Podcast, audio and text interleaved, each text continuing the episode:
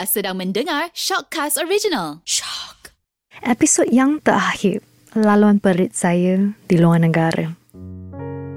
Banyak orang yang sangka pergi luar negara hanya orang kaya ataupun pergi lumayan semua tapi bukan untuk saya sebab saya ada jalan perit yang tak pernah saya cerita secara teliti. Banyak yang tahu saya sampai satu euro pun saya pergi belajar, pergi kejar.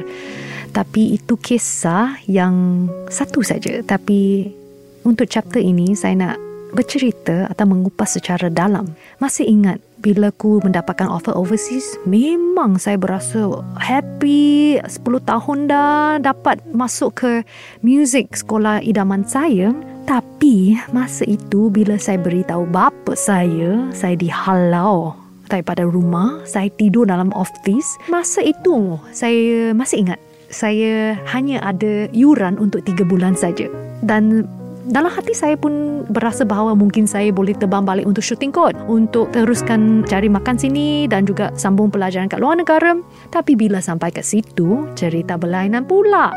Bila sampai ke situ, disebabkan jadual yang padat, disebabkan kena hitkan GPA yang tinggi, setiap hari ada hujan, saya memang tak boleh tahan dan disebabkan visa punya limitasi, saya memang tak boleh sesuka hati terbang keluar. Jadi masa itu, saya bukan saja kena membuat keputusan untuk menutup syarikat saya. Sampai satu euro, masa itu saya berasa bahawa adakah ini Tuhan yang memainkan saya? Dan adakah saya membuat satu keputusan yang salah?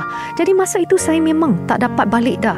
Dan masa itu satu euro dalam wallet, saya berasa bahawa bagaimana saya nak teruskan. Dan bahasa Eropah saya pula yang teruk. Masa itu saya memang bahasa Spanish saya tak sampai lagi. Di mana saya nak cari kerja?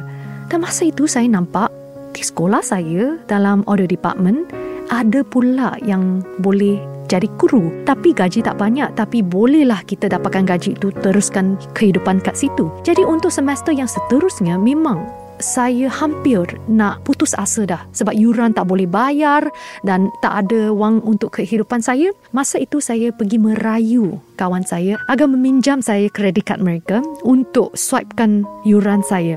Sebab masa itu saya tak confirm lagi dapat scholarship tak. Tapi saya kena gamble. Tapi saya beritahu kepada kawan saya yang pernah aku tolong. Saya cakap, boleh tak saya pinjam kredit kad anda? Tapi anda hanya bayar kepada sekolah jangan bayar kepada saya. Jadi kalau saya saya kena cari kerja saya sendiri. Jadi saya pergi ke interview saya polish my resume. Saya daripada dulu saya hanya ada artistic profile saya polish my resume pergi interview pergi dapatkan kerja saya pergi merayu. Saya cakap walaupun saya tak tahu audio production bagilah saya kerja. Saya kerja semua shift tak apa asalkan saya belajar jadi saya ditawarkan satu pekerjaan dalam audio department tapi jadi kru. Dia cakap, boleh tak daripada gulung wayang? Boleh. Tapi banyak yang tanya, you artis kan? Saya cakap saya tak kisah dah. Masuk sini saya nak habiskan semua saja.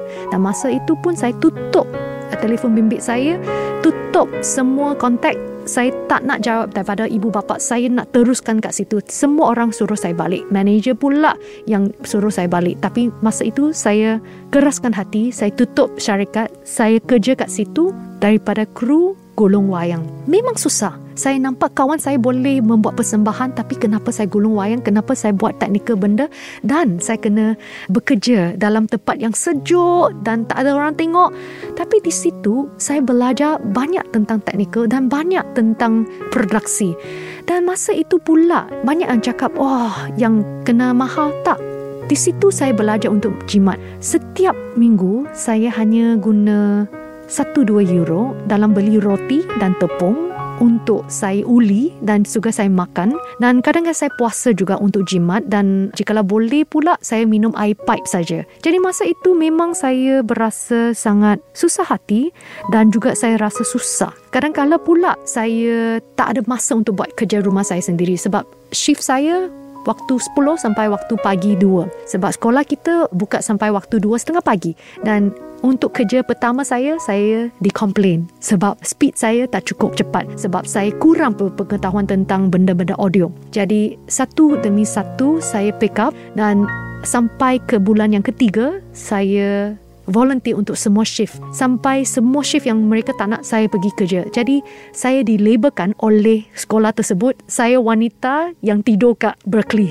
So semua orang dah tahu pelajar ini dia artis tapi dia kerja. Dan di situ pula yang semester yang kedua saya dapat offer disebabkan semua orang dah tahu cerita saya dan Sekolah pula nampak prestasi saya, dia bagi peluang. Sebab masa itu kurang wanita dalam produksi. Dan masa itu dia nak seorang wanita kat dalam untuk semua ini, untuk menjadi satu teladan. Tapi memang semua ini yang susah, memang kita yang makan sendiri. Dan orang yang kaya kita nampak, kita memang cemburu hati, tapi jangan iri hati.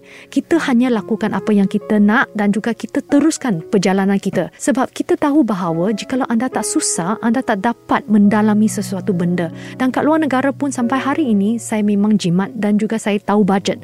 Dan sebelum itu pula saya sentiasa cari benda-benda yang murah. Sampai waktu saya habiskan fellowship kat luar negara saya tahu kat situ pula tak bagi artis visa dah. Jadi saya kena tender PhD dan saya pergi cari PhD dan bila saya dapat offer yuran saya hanya 300 euro untuk satu tahun. Jadi benda-benda you kena cari bukan benda-benda kat luar negara mahal. Tapi adakah itu boleh jalan dan secara murah adakah anda boleh sustain? Sekarang memang banyak kos-kos semua ini sebenarnya kos intellectual dan kos skill anda sendiri. Cerita itu yang paling mahal. Semua laruan perik ini yang jadikan saya kuat dan tak takut walaupun saya kena bermula lagi daripada bawah tapi saya pergi juga. Sampai hari ini saya masih juga berulang alik luar negara dan Malaysia. Saya tak takut susah tapi saya hanya takut jikalau saya tak ada peluang. Jadi saya sentiasa volunteerkan saya sendiri walaupun kena makan roti, makan tepung, kita pergi juga. Jadi nasihat kepada saya, walaupun kita susah, pasti ada hikmat dia. Jadikan sebagai teladan, jadikan laluan peri itu sebagai satu laluan yang memperkuatkan semangat anda agar anda tidak dihanyutkan oleh arus perkembangan.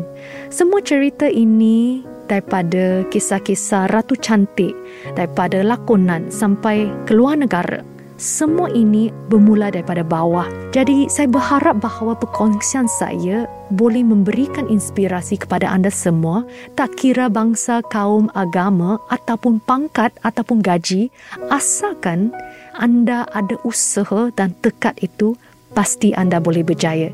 Itu daripada tagline saya, The Journey Must Go On. Itu pesanan daripada saya. Saya berharap anda semua berasa berinspirasi dan juga saya berharap anda akan teruskan perjalanan anda tak kira apa-apa yang akan berlaku sampai ke jalan penamatan. Saya berharap pula untuk masa yang akan datang saya akan membawa lebih banyak kisah yang lagi hebat dan juga mungkin membawa kisah-kisah kat luar negara untuk anda semua. Jadi di sinilah saya nak mengucapkan selamat tinggal sekejap. Biarlah saya pergi mengambil lagi banyak pengalaman dan saya berharap bahawa satu hari nanti yang akan datang kita dapat bersambung lagi. Terima kasih.